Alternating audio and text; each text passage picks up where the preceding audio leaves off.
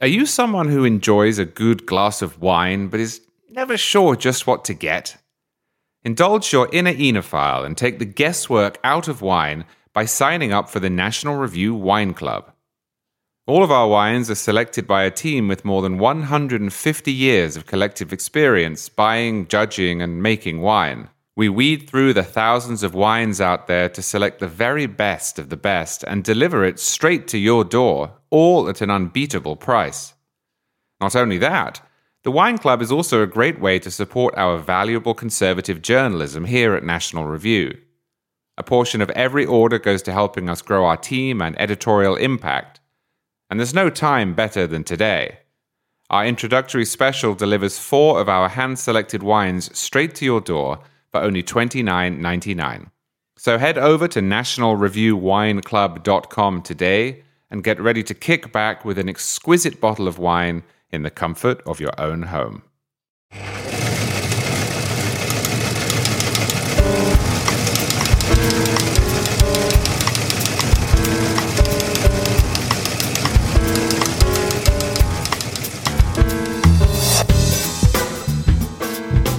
Israel deals for hostages, the Irish consider a hate speech law, and is Biden's terrible polling real? We'll discuss all this and more on this edition of The Editors. I'm Rich Lowry, and I'm joined as always by the Right Honorable Charles C.W. Cooke, Noah Noah Rothman, and the notorious M.B.D.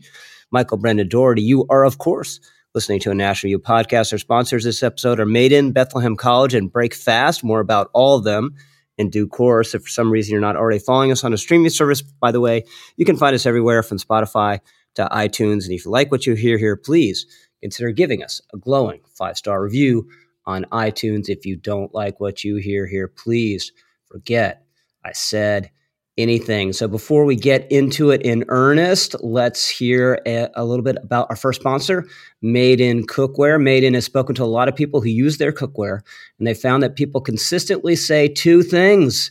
They can feel the difference when using Made in products, and they can taste a difference in their cooking.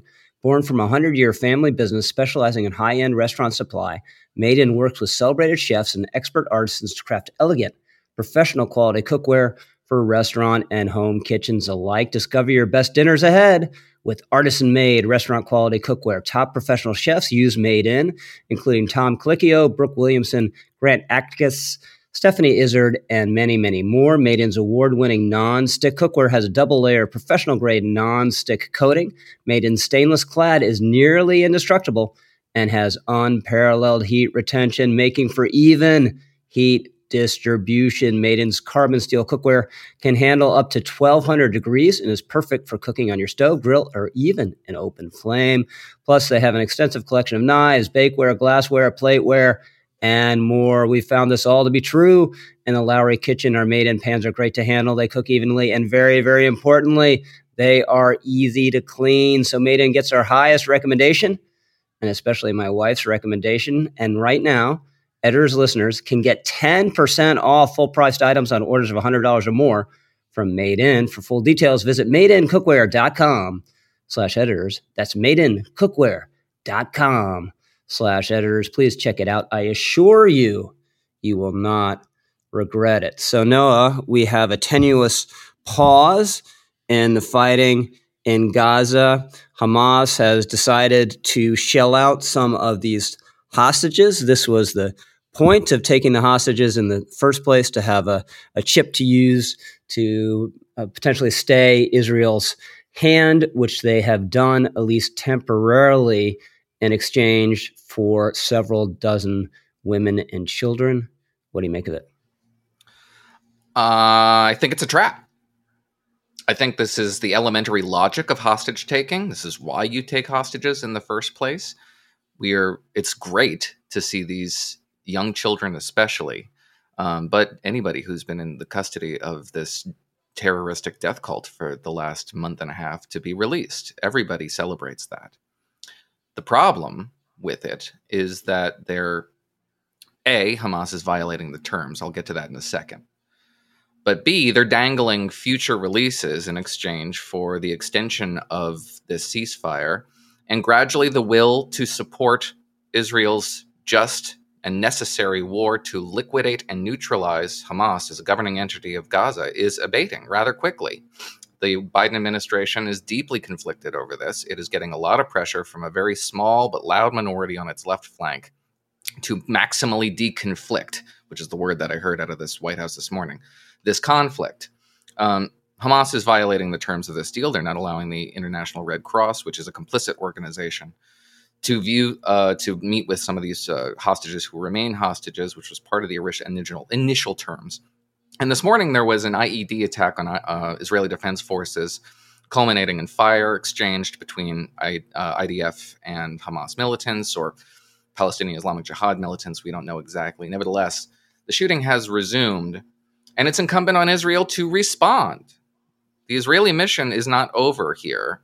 And Hamas will use the leverage that it has in the form of these human shields and hostages that it has taken in order to uh, impose moral and emotional blackmail on the rest of the world to compel Israel to back down. I don't think Israel is going to listen just because of the horror that was executed on 10-7 was something that has precluded the kind of uh, sensitivity to international pressure that Israel usually succumbs to. But that's it. We're just talking about the will to resist an increasing, growing discomfort with Israel's response to the 10 7 massacre. So, Noah, do you have a preferred policy here? Would you, I know it sounds cold blooded, would, but would you effectively write off the hostages or, or, you know, see what hostages you can save in the course of, of the ongoing military operation? Or, or what would you do uh, g- given your belief that this is a trap? Of course not. I mean, that's, not unreasonable. This is the bedeviling problem here that Israel is confronted with. It's, mission to neutralize Hamas and to save the hostages are not distinct. They are the same mission. It is the distinction that is being drawn by people who I believe would prefer that this conflict never happen or at least end as soon as humanly possible. To say that these hostages are in the line of fire and there's certain things that Israel can and cannot do as a result. Uh, the hostages who are in Hamas's custody now are a problem militarily, operationally. They limit Israel's capacity to do what it wants to do, to do what it needs to do. But the hostages in the future are also a concern. The hostages that will be taken by Hamas, the, the Israelis who will be executed by Hamas, loom just as large over the Israeli psyche. So it's not as though we're talking about a single incident here. We're talking about hostage taking into the into the indefinite future and that changes the calculation for the IDF in Jerusalem here. It's not just talking about these civilians in Hamas's custody, it's all the civilians who will, in the future, be held hostage to Hamas so they can do exactly what they did in 10 7 over and over and over again, and the cycle repeats. So, MBD, I entirely take Noah's points, but as I've said in prior such situations, I'm just, uh, I'm kind of soft on on hostages. I just think it's it's such a human drive to get your your people back, and there, there's a lot of pressure, understandably, on the Israeli government. Marches by these these families. I mean, I, I can't. Every time one of these families is on TV, I I turn the sound down or, or turn it off. I, I just can't bear it. It's so heartrending. And if you have the the opportunity to get a lot of them, and the problem, you know, to, to Noah's point, is not all of them, and they'll they'll keep dribbling them out and, and using this to gain um, pauses in the fighting that they, they can use to to rearm and to uh, refortify themselves. Um, you know, it's it's costly to the the Israeli military operations, but I think it's just hard. It's just really hard as a practical matter to say no. Of course, it's hard to say no, but it, it does allow uh, for Hamas to manipulate through the release of hostages, right? Um, and you've seen the their propagandists try to talk about how well hostages were treated, even as Hamas is selecting hostages uh, in a way that manipulates international pressure on Israel, right? You know, either delaying the release of Americans so that Americans are constantly pressing for an extension of the ceasefire, um, or you know, or so on. The, you know, these are you know, this is the advantage that I think Noah was talking about that Hamas gets from using hostages and and weaponizing the Jewish commitment to ransoming hostages against Israel itself. On on the other side of it though, I mean it is important that these hostages are released uh, for their health and their safety. Um, and at the same time, you know, uh, to me, just on the surface level, I mean, I'm obviously not involved in these negotiations. Um, but given that previous hostage deals with Hamas have been, you know, along the lines of Israel gets one soldier and has to release over a thousand convicted criminals um, in response. Um, you know, the deal that they're getting now, which is more like a three to one uh, deal, makes it look to me, at least, like perhaps the IDF has Hamas on the back foot. Um, and that, um, you know, I've heard and read some sources suggesting that even IDF commanders you know, advising the Israeli government, suggested that you know the IDF was very much in control of its operation and could use the pause as uh, as well as a time to refresh and to prepare for what could be a, a really terrible final siege in the south of Gaza. Yeah, so that's the glass half full scenario. This is this is Hamas cry, crying uh, uh, uncle, at least in in some form or another. But Charlie, one of the irritating things about the the coverage is th- this kind of both sidism. You know, is yeah. Israel's Israel holding up to its end of the deal? How many uh, you know humanitarian trucks have they let in? Where you have this ghoulish terrorist force that's kidnapped and abused women and and children um, as a as a kind of an equal negotiating part, partner. It's, it's it's disgraceful. I'm glad you asked me this question because I was going to answer it even if you didn't. This is the necessary pre text. This is the necessary introduction, the necessary context here that gets forgotten because we're so zoomed in now. The news stories talk about the negotiations, they talk about deals. Well, in the American context, those things are neutral, if not positive, because in most circumstances, people who engage in deals are equal the foundation of our society is voluntary mutual cooperation based upon negotiations. And so when we hear two sides debating, we give it a positive imprimatur. You have to zoom out here and look at what it is that's being debated. We don't have two entities that have come to the table with smiles on their faces. The people that Israel is trying to release are innocent civilians who, on the morning of October 7th, were living in their sovereign nation and were stolen out of that sovereign nation by a terrorist group the people that Hamas wants back are by and large violent terrorists. And to make matters worse, there's a multiplier on the Hamas side. For every one person Israel wants, Hamas requests three, four. As Michael points out, there have been instances in the past where one Israeli soldier has been exchanged for up to 100 or 1,000 Hamas prisoners. I think it's imperative to remind people of this. This did not just happen. This is the product of an abomination. They're not debating where the line between their two countries is. They're not debating who pays what in the water bill. They're not debating access to a freshwater port. They're not even engaged in a dispute of the sort you might see between Florida and Georgia or California and Oregon over minerals or some such. The only reason this has happened in the first place is because Hamas decided to go in there and steal people, women, children, families. There are babies who've been born in captivity. And yet, I agree. I do read the newspapers in the morning, and I, and I think we've forgotten that context. It it reads as if it's a dispute between Ford and the United Auto Workers over the increase in pay over the next few years, and it's not.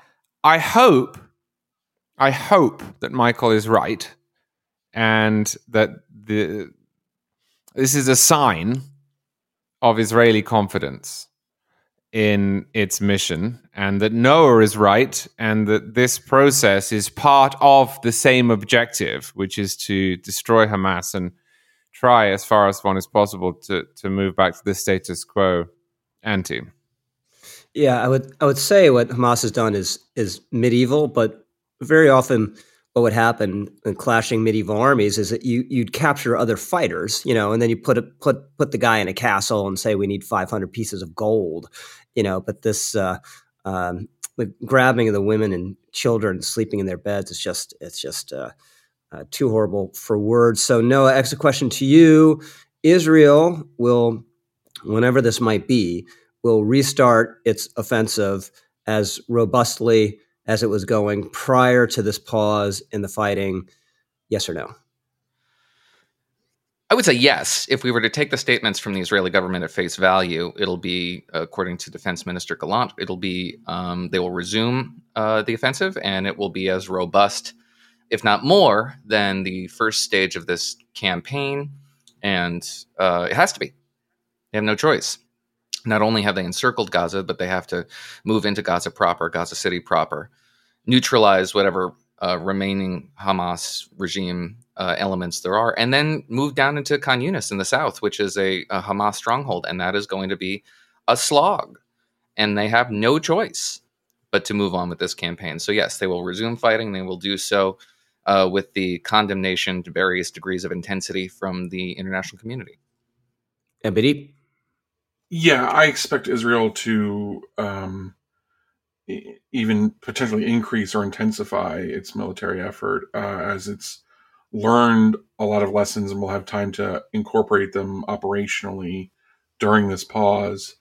Um, and and again, because I think that the the, the ratios of the um, these hostage swaps look like um, Israel is is uh, doing a mighty job dismantling Hamas and Hamas knows it and is just playing out for time. Charlie. I agree with Michael. I also think that Israel has now done the pause part of this strategy and it has to get on with the destruction part of the strategy. I'll make it unanimous. The answer is yes. With that, let's hear from our second sponsor, Bethlehem College, where students study the great books in light of the greatest book for the sake of the Great Commission. Trajectories of life are being set for young men and women in the pivotal period between the ages of 18 and 25. At Bethlehem College, students wrestle with these realities not in a 200 person classroom, but in a 200 person college. Bethlehem College is not a Bible college, but everything in the academic program is saturated with the Bible.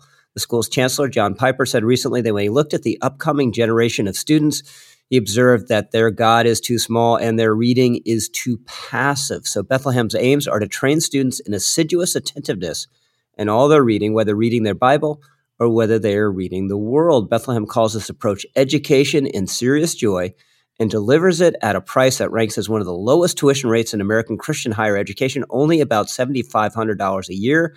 Bethlehem College, education in serious joy. To apply or request more information, visit bcsmn.edu slash editors. That's bcsmn.edu slash editors. Please check it out. So, MBD, a lot of attention lately to this proposed hate speech law in Ireland in response to a riot, a, a alleged far right riot and the rioting will stop when this law is passed, which, at least in, in one of its iterations, I, I think it's may perhaps being revised as we speak, would have forbidden people, made it illegal to have offending memes, just offending memes on your phone. So you wouldn't have had to create the meme, you wouldn't have had to say anything about it or write anything about it. You could just, it could just be in your possession and you could run afoul of this uh, law.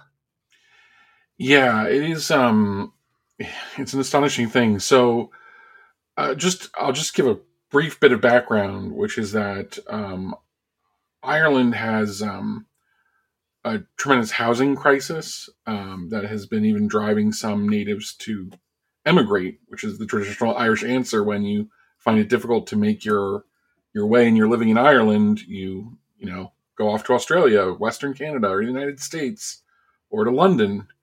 Um, and that's the traditional Irish answer. But what's new is that in the last decade, Ireland is an immigrant accepting country for the first time in its history. And in fact, in the last year, uh, demographers estimate that they've accepted over 145,000 uh, immigrants. Now, proportionally to America, that would be like accepting over 9 million immigrants in a single year. Um, and uh, you know, so it's a, it's an absolutely like gargantuan number when you consider how small the Irish country is. And um, for the past year, there have been protests bubbling across the entire country when um, you know a uh, a refugee center is set up, and they say, okay, we're going to put Ukrainians here, and then it's filled up with working age men from Africa, or when the government says, okay, well, we need to find more space for Ukrainian refugees, we're going to put 950 Ukrainian refugees in a town of 100 Irish people.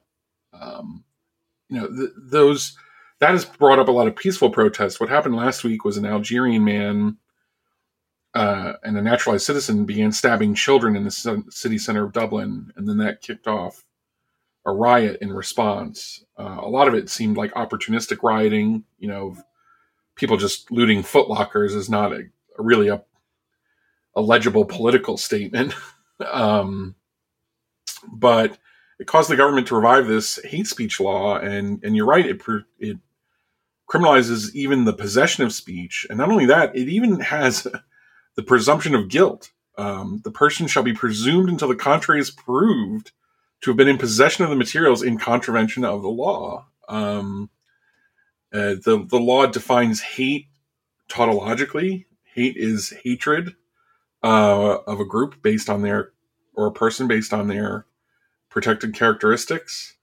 Um, and uh, you know, it's obviously an attempt by the government to head off and, and potentially criminalize criticism of its own uh, immigration and refugee policies, which are not, um, you know, it, it's very hard to diff- to to ascertain the popularity of these policies, um, especially with the threat of these kinds of laws.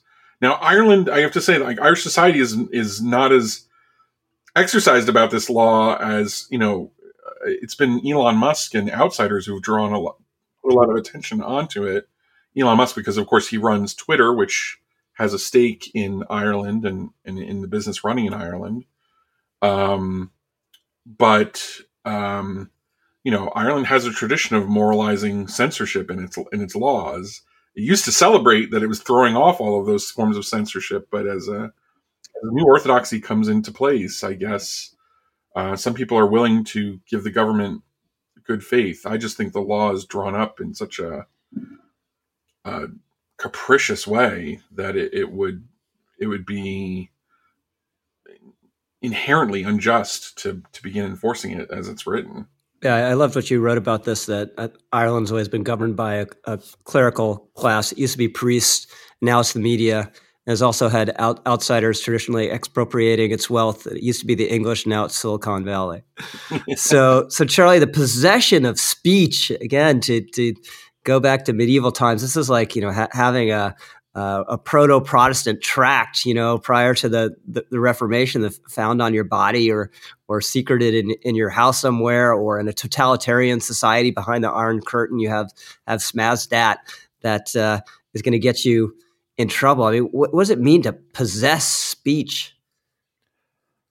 This is a problem for more than just the right to free expression. It's also a problem for the right to be free of unreasonable search and seizures. This often happens in countries that don't have steadfastly protected individual rights. In England, for example, if you own a shotgun, you give up what in America would be protected by the Fourth Amendment to the police who are allowed to come into your home at any time and make sure that you're storing your weapon in the way that the government has prescribed. In Ireland, in order to enforce what in America would be a flagrantly unconstitutional violation of the First Amendment, the law reaches in to your personal possessions in a way that would also be illegal and culturally unpopular.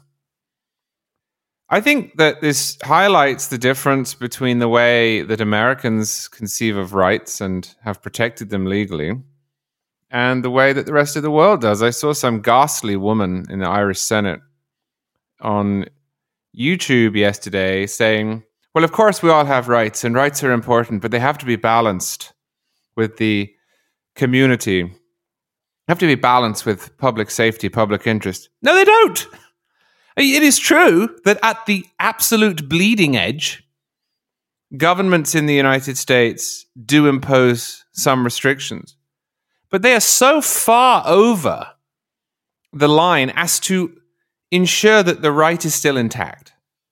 If you look, for example, at the controlling decision around the criminalization of speech, Brandenburg v. Ohio, it permits and protects sedition.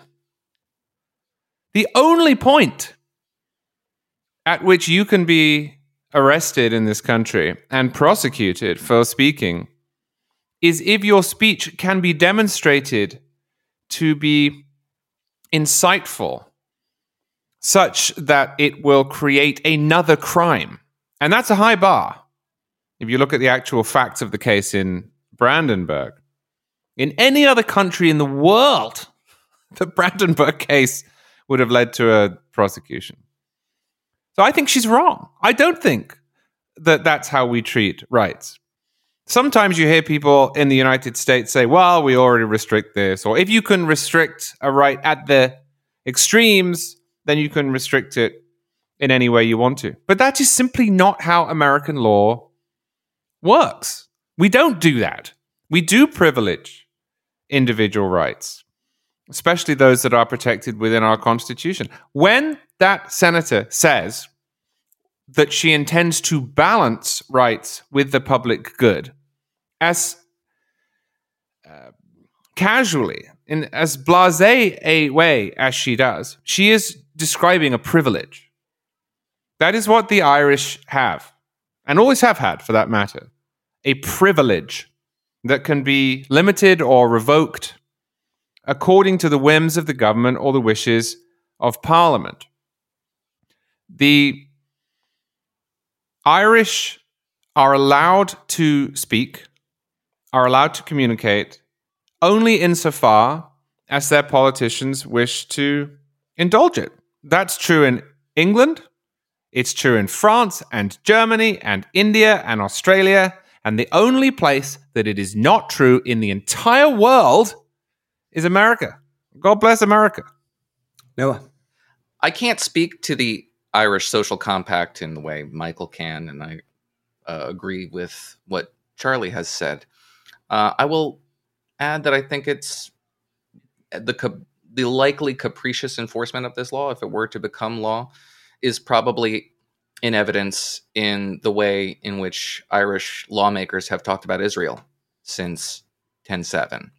Would this law apply to Sinn Féin lawmakers, for example, who said Israel has created ISIS, that Hitler was a pawn of the Rothschilds, that the Israeli embassy staff are akin to monkeys? I'm taking this from the Jerusalem Post. Would it apply to the Muslim protesters at the uh, Dublin University who said, quote, we will repeat what happened on 10-7? I suspect not.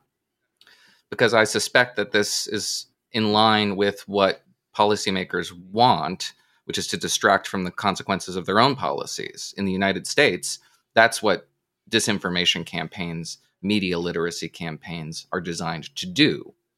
They're designed to um, mitigate the effects of their own fatuous efforts to uh, promote political narratives that conflict with the uh, a proper understanding of uh, an egalitarian social compact in the United States.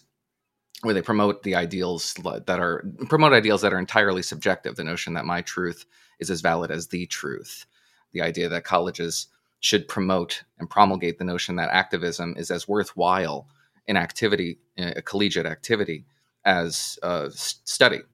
Uh, the notion uh, promoted by journalists that they should uh, abandon the pursuit of objectivity, which is itself unattainable, in and instead uh, replace it with the pursuit of moral clarity, which just means putting a finger on the scale, mangling the facts of this case or the other in order to incept a narrative into impressionable minds and mobilize those people into a vanguard. That is what these projects are about creating this this activism on the streets. And then when they get activism on the streets and it's and it reflects poorly on precisely the kind of policies that they've been promoting, then they say, "Oh, this is all disinformation." Uh, everybody's mind has been poisoned by the internet and Elon Musk or what have you. Look inward. A lot of this has a lot to do with what you have pursued and what you have, uh, the you know, the seeds that you have sown coming to full flower, and it's just an you know, it strikes me as just an effort to uh, distract from and, um, and and inoculate themselves against criticism that is ter- perfectly valid and, and deserved. So, MBD, next question to you: How alarmed are you by this draft Irish law in terms of what might be coming here to the United States sooner or later. Very, it's coming. It's coming. This is just a, a forerunner the way other, other things have been. Somewhat or not at all. This is a, a European problem. This is a, a problem that countries have that don't have a First Amendment. Uh, I'm somewhat alarmed. I mean, I'm I'm not I'm not worried that um, our I, I think our legal tradition of the First Amendment is as secure as it's ever been. Um, uh, right now, given the the state of the judiciary um, and just the state of, of American civil society, but in the digital age, you know what we're seeing is a splitting of the world into spheres of influence um, where Russia has its internet, China has its internet, and then the Western world has America's internet, and we share, you know, our social networks and and stuff with the Europeans, and their laws increasingly affect how those networks operate and the norms around them. So we're not entirely immune, um, I think, uh, from the downward effect of European laws uh, on our institutions. Um, so I'm I am concerned, and I'm concerned just generally. I mean, you know, uh, the, Ir- Irish are an English speaking people. They're they are part of our civilization. They are not, um, you know, they are not. They are more like cousins than um, foreigners, and so you know, if this impulse is in them, it's not Mm-hmm. It's not mm-hmm. unimaginable it could grow here someday. Charlie, level of alarm, very somewhat, not at all. Somewhat, in that there's a paradox in the United States at the moment. As Michael noted, free speech has perhaps never been better protected legally in the history of America.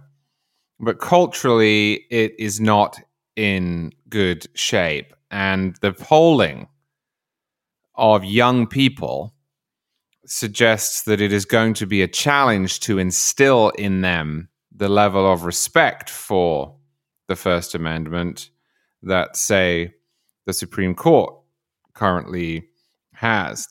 If that challenge is not met, those people will eventually prevail because they will vote and rise up into positions of authority. Some of them will become judges and lawyers and if that happens, we could quite easily go back to a diminishment in the First Amendment of the sort that we saw during, say, the Wilson administration or at points in the early 20th century. So I am alarmed by it because what we're seeing in Ireland is what happens when you take the concept of hate speech seriously. This isn't a poorly written law, it's not a poorly conceived law it doesn't need to be tweaked or altered or amended. This is what hate speech legislation looks like. And if those who want to see that sort of law in America get their way, then we will have that sort of law in America. Noah. Charlie makes a very good point about um, the threat posed by an upcoming generation that has uh, that regards the First Amendment and free speech generally as having a bad odor about it. But I'm some somewhere between somewhat concerned and not concerned at all. Um, what he describes as a generational project, we are uh, close to the apex of another generational project, which was to replace very activist judiciary uh, with one that is far more originalist. And it'll take quite some time to replace that project with another. And it would require quite a lot of ambition and organization on the part of those who uh, want to reduce protections on speech and uh, in law to uh, successfully conquer the judiciary at all levels. So I'm uh, I don't foresee that project being especially successful in the near term and even in the medium term uh, because these young adults will have to uh, will have to have these values reinforced over the course of their lives as they get older and and integrate into society more broadly and that can have a moderating effect so i'm a little bit more hopeful that the european compact won't be imported Yes, I'm with Noah. I'm somewhere in between somewhat and not at all. Somewhat, to MBD's point, this is a virus that is loose in the Western world, and that is very alarming, but not at all because the First Amendment is ultimately a, a bulwark against this sort of thing uh, for the foreseeable future. With that, let's hear from our final sponsor of this episode, the Breakfast podcast. Some topics seem inaccessible to the average person economics, quantum mechanics, for instance, even one of the world's most familiar religions, Catholicism, can be confusing at times, even for Catholics. That's why we're excited to announce that the Breakfast podcast has returned with its second season. Faithful listeners of the editors may remember that Breakfast was created after a long dinner when the show's host, Father Brian Graebe, told the producers about how the church imbues our everyday lives in ways most people don't even realize. The word breakfast, for example, comes from Catholics, quote, breaking the fast after morning mass. The show's creators saw the need for a podcast that is engaging and accessible to everyone for those of any faith or none at all. The first season explored how various foods and drinks like champagne and sushi have their roots in the Catholic Church, and it looked at what they can teach us about the faith today. Season two focuses on famous landmarks like how Central Park reminds us to enjoy the leisure of Sundays and what the Statue of Liberty teaches us about the true meaning of freedom. Each episode is around 20 minutes long and full of joy and insight. You can download the Breakfast podcast on Apple, Spotify, or the Odyssey app, or anywhere podcasts are found. Breakfast looks to entertain, enlighten, and inspire. Go ahead and please check it out. The Breakfast podcast. So, Charlie, we've had this intense debate breakout among Democratic operatives and journalists about what Biden's polling means, how real it is, this abysmal po- polling a year out from the election. They're the anti so called bedwetters who say, look, no big deal. It is a year out from the election. Donald Trump is not formally the, the, the Republican nominee yet. And Obama had some worrisome polling in 2011. And then there are others who say, whoa, come on, guys. Th- this, is, uh, this is deeply concerning. It's not comparable to where Obama was in 2011. Yes, Obama had a, uh, a down, downdraft during the debt ceiling uh, contention, but otherwise, he was beating Mitt Romney at this juncture. He was beating a generic Republican, whereas Biden in polling is down by double digits to a generic Republican, your favorite kind of Republican. Of course, we need to get you a, a bumper sticker, Charlie, just a uh, yeah. generic Republican 2024. And um, Dean Phillips actually said, "Look, look at this, guys. This this guy can't win. This guy can't win against Donald Trump. What do you make of it?" I don't think that the Democrats institutionally and I include in that the constellation of sycophantic journalists in their orbit, are worried enough about Joe Biden. I don't think that they have yet developed the tools to process where they are as a party. Now, Dean Phillips described anyone who thinks that Joe Biden is positioned well to beat Trump is delusional. I think that's an overstatement. I still think Trump has an astonishing number of problems. But I don't think that the Democrats have yet comprehended the risk that they're taking. And in fact, I see so many of the same ticks and reflexes that have marked out Democrats' attitudes since Trump rose first in the polls. That is a willingness to blame anyone who suggests that the Democrats aren't dealing with this especially well, to accuse them of equivocation or both sidesism or anti anti Trumpism or what you will, to pretend that they're only saying that because they want to defend Trump or they have a secret crush on Trump. The Democrats are one and one in taking on Trump. The Democrats had a weak candidate in 2016 that they refused to accept was a weak candidate, and they lost. The Democrats won in 2020, in part because they ensured that Bernie Sanders wasn't the nominee, but they only just won. What was it, 44,000 votes in a handful of states that put Joe Biden in the White House? The Democrats did not react to the prospect of a second Trump term in 2020 in the way that their rhetoric would have suggested that they should. They offered pretty much nothing to disaffected Republicans and independents. They persisted with their defund the police line. Joe Biden, toward the end, started talking about packing the Supreme Court. This is not a party that I think has a solid history of reckoning with its own weaknesses or acknowledging that it too has agency. There is an underlying belief in the Democratic Party that because Republicans are responsible for Donald Trump, it is therefore incumbent on them and only them to fix it. Now, Republicans are, of course, responsible for Donald Trump. Republicans picked him in 2016, 2020. They look like they're going to pick him again. That is their doing and they're doing alone. If Republicans wish to get rid of Trump, they could do it. Trump is entirely reliant upon Republican primary voters for his sustenance. But it is simply not the case that Democrats are going to be able or have been able to say, you don't have a choice, therefore you must vote for us and have that come off. They can't just say, look, it's Trump or it's Hillary. We win, right?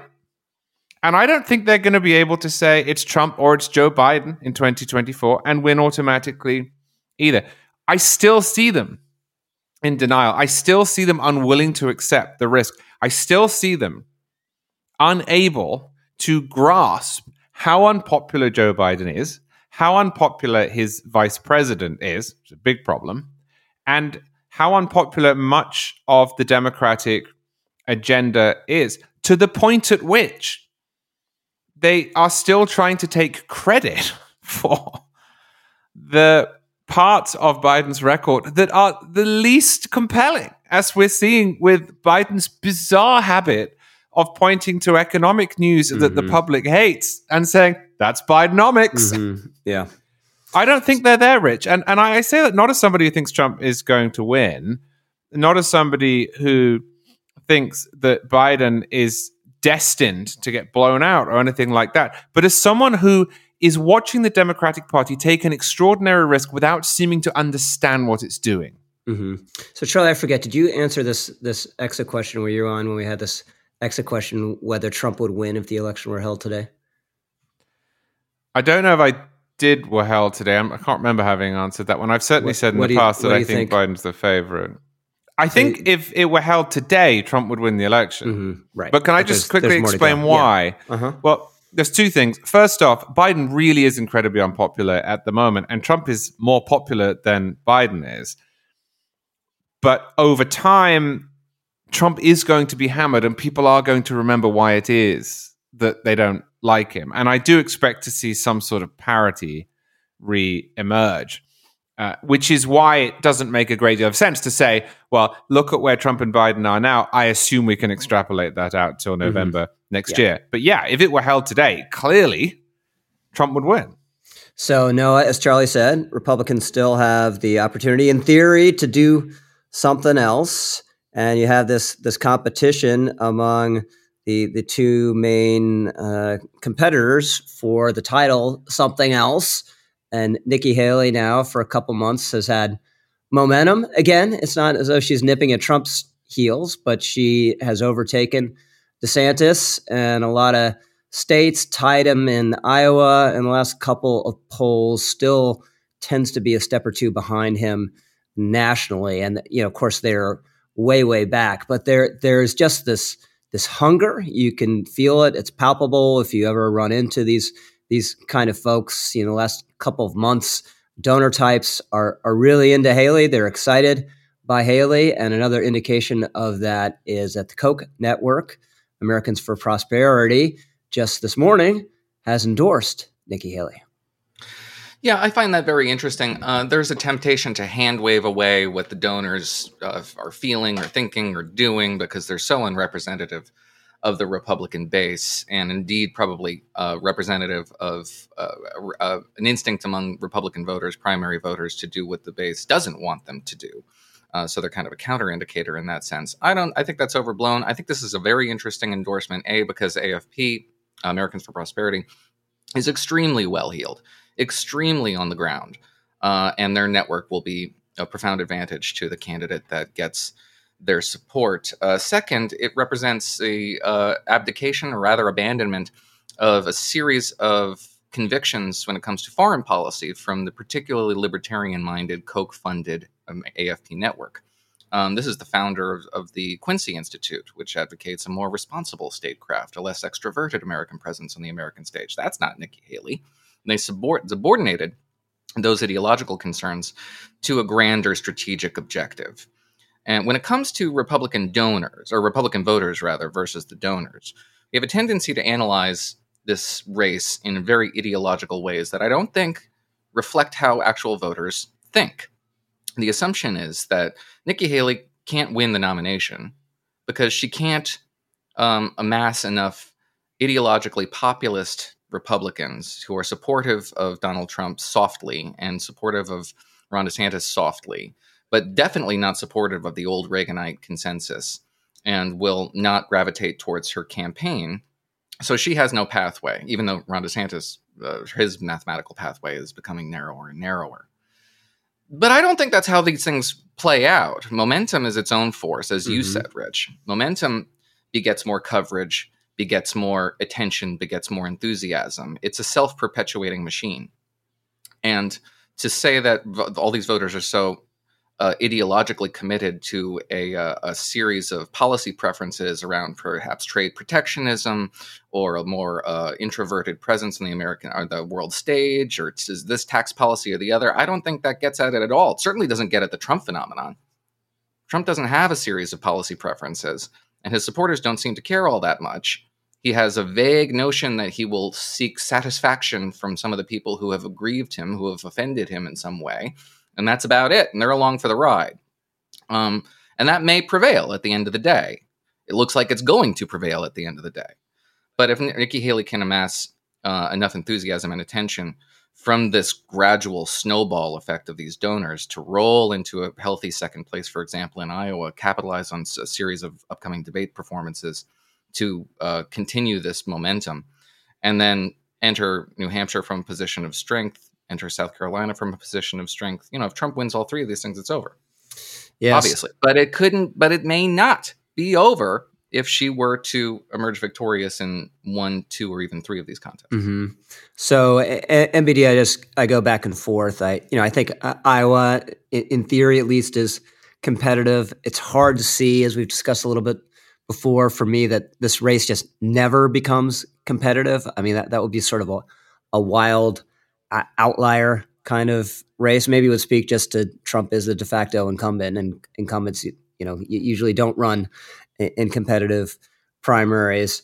But then, you know, I, I, look at Trump he visited this Clemson, South Carolina game and walked out on the field with the the governor and was greeted, you know, not by everyone, of course, in, in the crowd. He got some boos when he was arriving outside the, the stadium, especially, but kind of rapturously is like this this symbol. You know, Noah, Noah used the word phenomenon, and that's the word I always go back to. He's this political and cultural phenomenon. Politicians just typically aren't greeted like that by sports fans. Now, the SEC, that's a Trump conference, you know, would have been different in the, the Pac 12, you know, and it was Clemson in particular. So kind of fr- friendly terrain. But still, I, I look at that and I'm like, how, how's someone going to beat that? Yeah, it's difficult. I mean, I've always been bullish on, I've been bullish on DeSantis for a long time. I'm, I'm getting less so because I, I am seeing this this rally effect behind Haley, which is very real. Um, and it's just she is a, a, candidate that inspires passion among the 20% of the party, or maybe larger percent, 25%, that really finds Trump totally unacceptable. Um, and for whom, you know, uh, rejecting Trump on foreign policy is uh, a high imperative. And um, so you know you're basically seeing like a um, people just go with you know the candidate who reflects the party that they want to see in the future uh, and as for trump's celebrity i'm you know i'm more and more you know i've been dwelling more and more on that aspect of it that um you know i think one of the reasons for his enduring appeal to republican voters is fundamentally celebrity is and the the political advantage it um, they you know voters imagine that it confers on him, which is that it, makes him um, more immune to the normal pressures and the, of the swamp or the blob or whatever mm-hmm.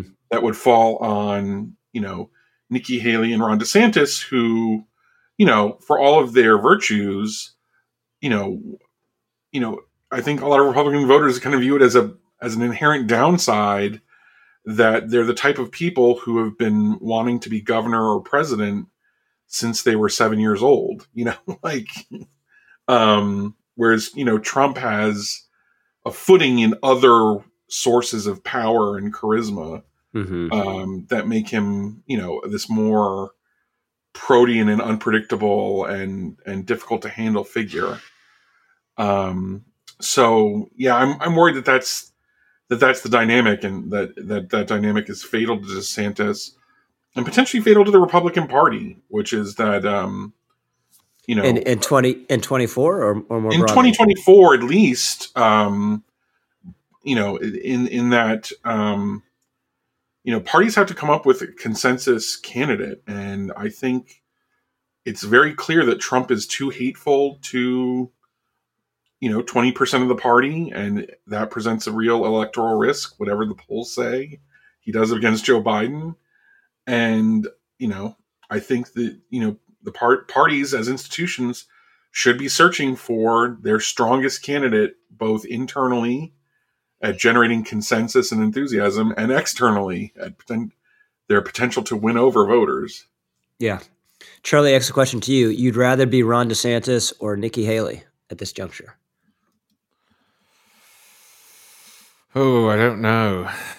Um,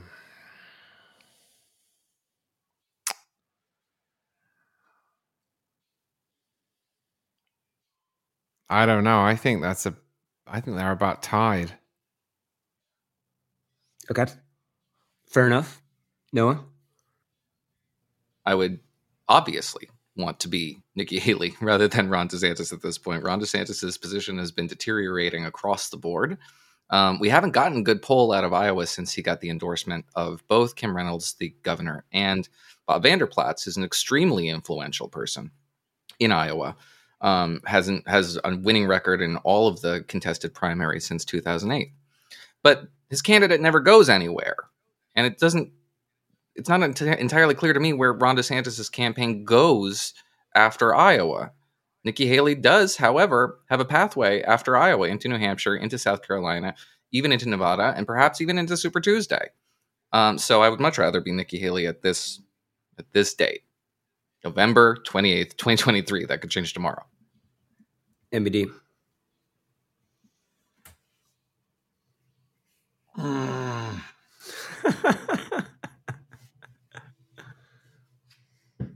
What's the parameter again? would, would- right now, would you rather be Ron DeSantis or Nikki Haley? It's not complicated, MBD. Um, It's a it's a tough I guess one. Nikki. I guess Nikki because you're. She's in the catbird seat of potentially being the only alternative to Trump because she hasn't sunk; she's risen, yeah. and potentially Trump's VP because she hasn't really criticized him either. Mhm.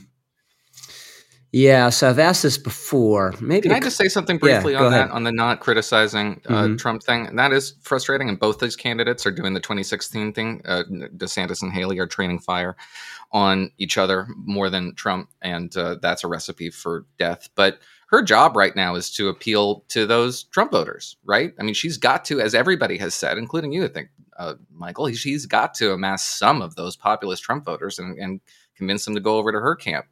And Ron DeSantis has to appeal to the non-Trump voters, and he's not made any effort to do that, or very limited efforts to do that. Only recently has he begun to criticize Trump the man, which we know doesn't necessarily work on Trump voters.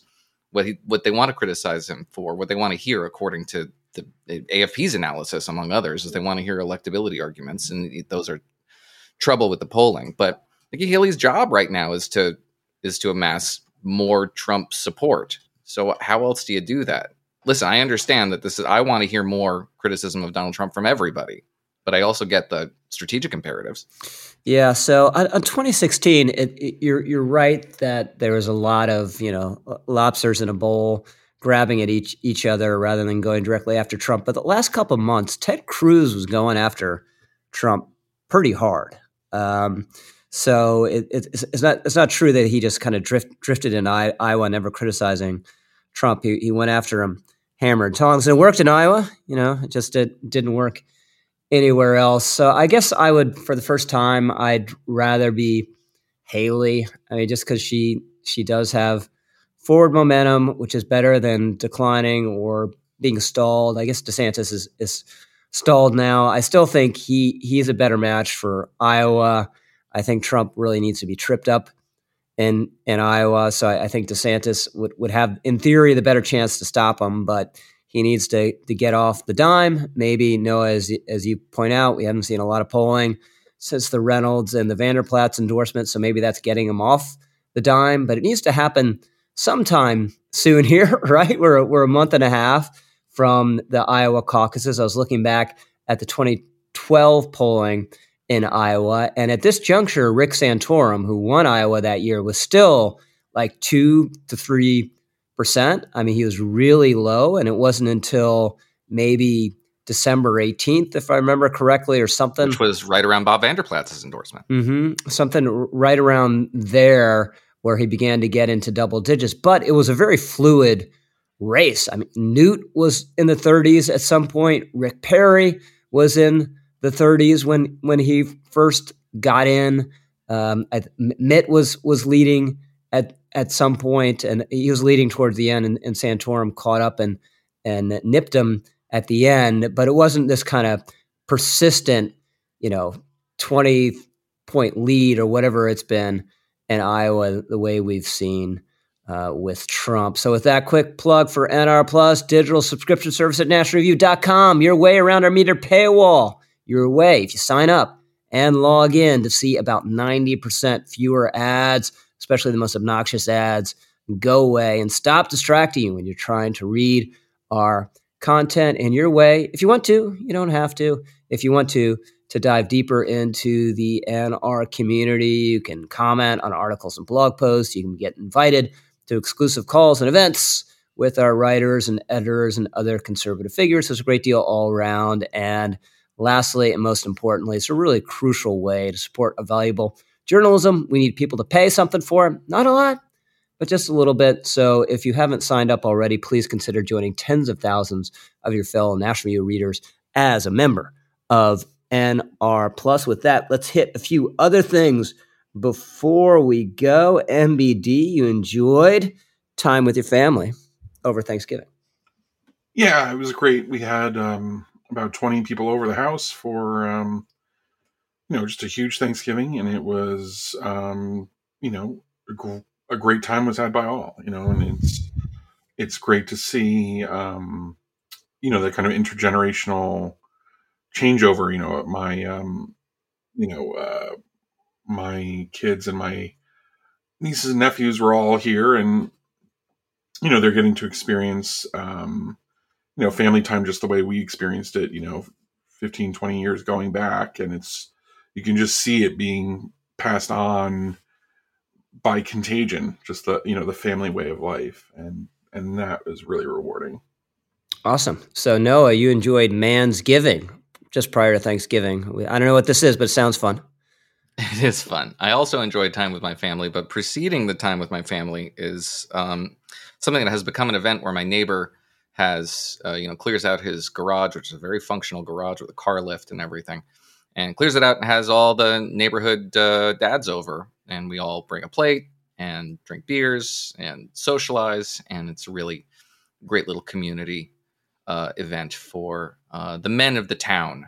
And uh, it's it's it's rare to see that sort of thing these days. I like it, and uh, I recommend it for anybody who's interested in putting together uh, a little community of dads in your neck of the woods. No, you, you live this like Tocquevillian existence, like just exemplifying really American do. civil society. It's really, really do. it's the community out here is is absolutely fantastic, and it was kind. Of, it was we just bought into it. You know, it was there before we got here, but um, we've definitely tried to keep it going because uh, it's really a, a source of profound satisfaction for me.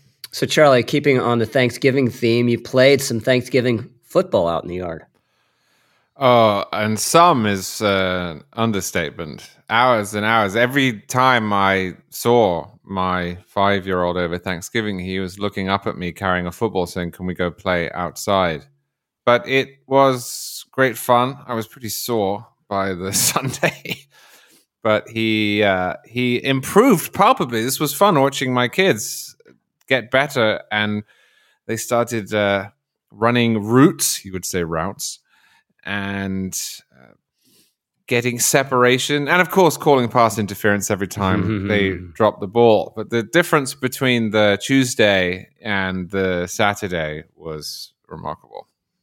Awesome. So I'll, I'll stick with the Thanksgiving theme as well. We went to the local Turkey Bowl game on Thanksgiving morning. The local high school played its rival, the town next door. Kind of chilly, but uh, packed bleachers, standing room only, and victory for the home team. In fact, it wasn't even competitive, but none of this that we've discussed c- compares to Sarah's Thanksgiving and last week or so, week or two or so, when she was over in Rome. So, Sarah, how was that? You didn't fly yourself, right?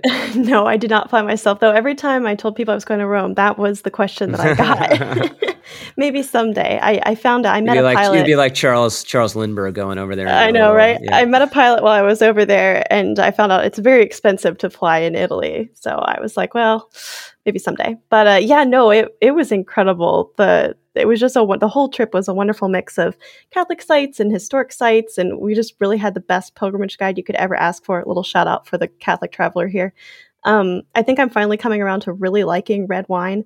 I was also really blessed to venerate the relics of some saints who are super important to me, and my feet still really hurt from all the cobblestones. We walked over 25 miles in two days at one point.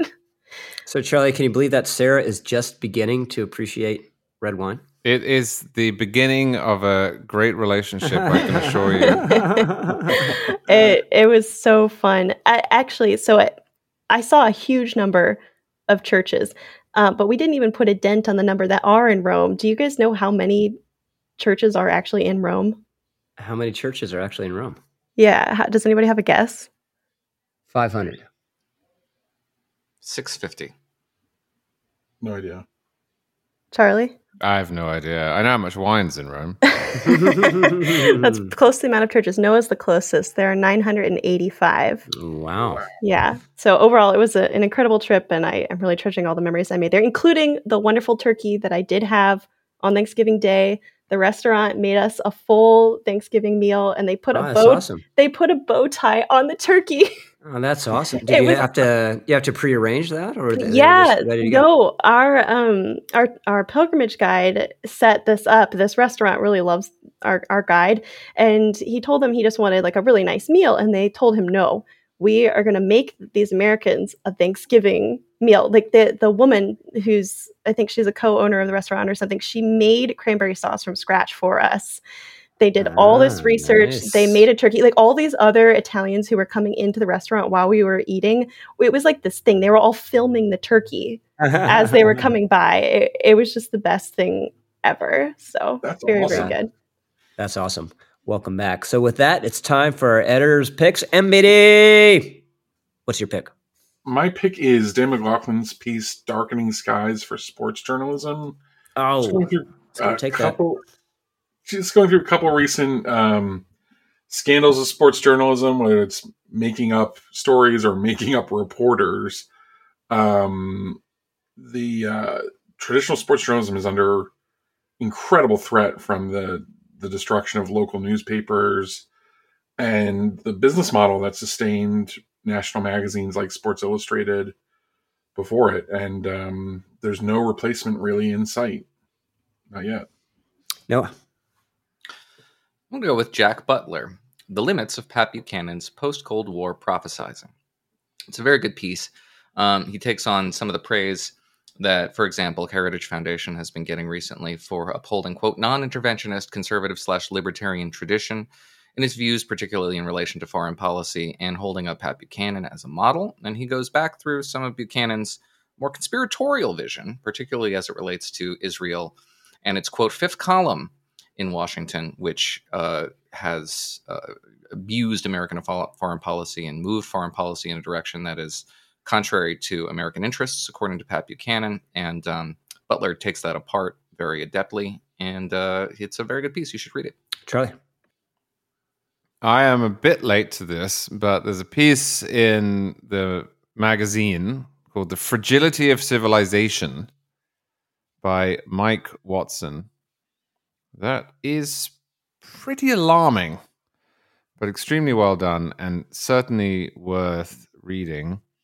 It Gives a less than rosy account of the state of the world and of America's place in it and essentially comes to bury the arrogance that Mike Watson believes Americans fell into after the fall of the Berlin Wall. So I'll give a shout out to our grammarian. National Review always has to have a grammarian uh, writing for us, Brian Garner, who writes a column for the print magazine. This one's titled The Case of the Squirrelly Pronouns and is not pronouns the way we are always talking about them as part of the trans debate. Instead, it is a typically incisive piece about usage. So that's it for us. You've been listening to a National Review podcast, and your rebroadcast, retransmission, or account of this game without the express written permission of National Review Magazine is strictly prohibited. This podcast has been produced by the incomparable Sarah Schutte, who makes us sound better than we deserve. Thank you, Charlie. Thank you, Noah. Thank you, MBD. Thanks to Made In, Bethlehem College, and the Break Fast podcast. And thanks especially to all of you for listening. We're the editors. We'll see you next time.